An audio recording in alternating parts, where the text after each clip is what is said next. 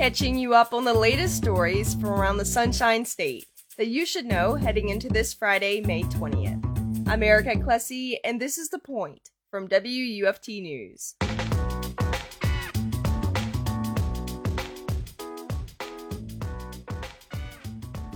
A bald eagle's nest is being preserved in St. Johns County. After a 4 to 1 vote, county commissioners shut down a proposal that would have given the green light on two development projects. I spoke with WJCT's Raymon Troncoso to learn more about bald eagles and St. John's efforts to protect them. Here's Raymon. Sure. So, bald eagles, they're the national bird of the United States. At one point, they're very critically endangered. They're almost completely wiped out, especially in Alaska and in the Northwest.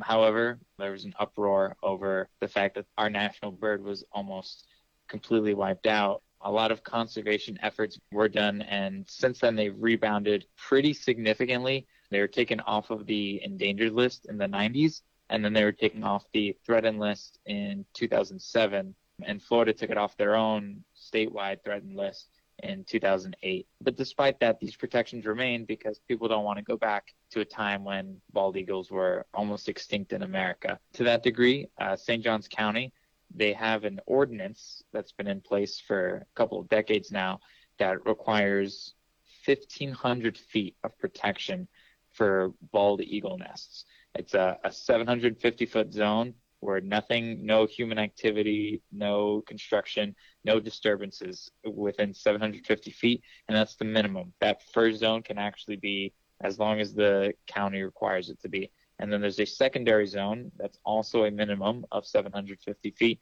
that's basically heavily monitored to make sure people aren't doing anything they shouldn't be doing close to the nest.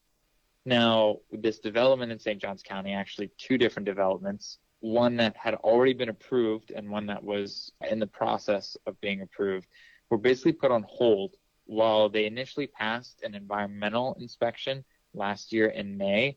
It turns out in December, some bald eagles had moved into the area. This was discovered by some birders from the Audubon Society of St. Johns County. Uh, the Audubon Society, one also exists in Alachua, is basically an organization that looks out for birds. They're they're big on conservation and basically viewing things as they are in nature.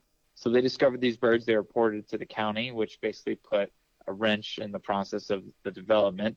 And because of that, those rules that create that 1,500 foot area of protection around birds, they give developers a chance to propose an alternative plan to say, hey, we understand that we want to protect these birds, we think we can still protect these birds with an alternative plan that still lets us develop. And so that's what they did. They basically tried to make the argument that, you know, federal guidelines say you only really need 330 feet, which is significantly smaller than 1500 feet. So let's go with that. We'll go forward with that development, but we'll make sure that we keep these birds safe.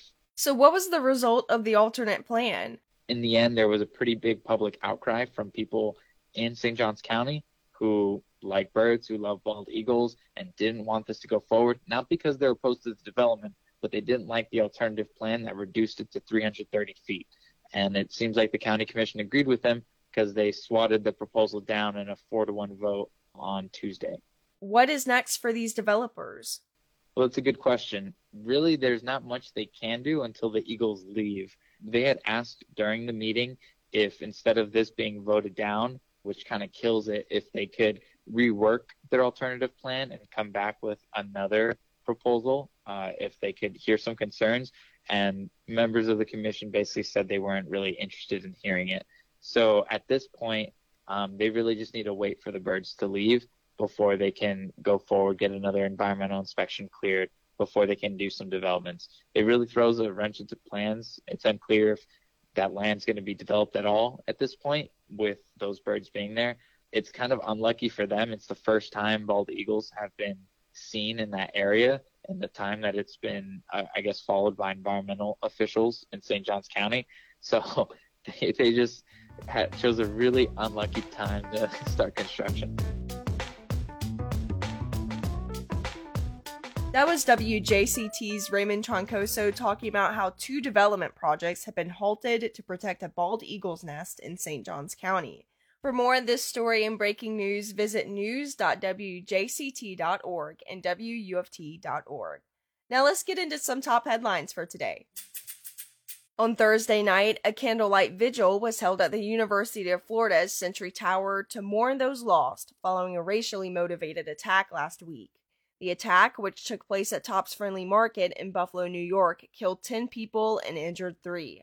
Pastor Gerard Duncan of Prayers by Faith Outreach Ministries in Gainesville delivered a prayer and powerful message about the importance of unification in times of tragedy. Chief Diversity Officer and Senior Advisor to UF's President, Marsha McGriff, read the names of the 10 victims as candles were lit in their memory. McGriff stated, quote, I was reminded that it is important to make space to mourn those who are lost by senseless violence, unquote. For more on this story, visit WUFT.org and look for author Jonathan Lamberson. A new report from the U.S. Census shows Florida's population was significantly undercounted in 2020.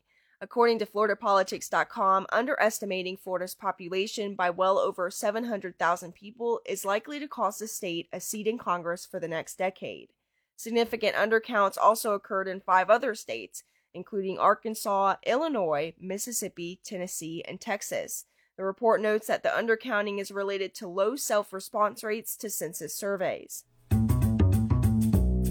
The Gators will have new head coaches in football and men's basketball next season and a new lead play by play announcer. Following 33 years, Mick Hubert announced his retirement Thursday. The University Athletic Association notes Hubert will finish his career with the upcoming Gators baseball home series against South Carolina. Prior to his work in the Gator Nation, Hubert served as sports director at CBS affiliate WHIO in Dayton, Ohio for 10 years. To learn more about this story and Hubert, visit WUFT.org and look for author Harrison Smajewicz. Subscribe to The Point newsletter, which drops the latest stories into your inbox daily at 8 a.m. I'm Erika Clesi, and you've been listening to The Point from WUFT News. Happy Friday!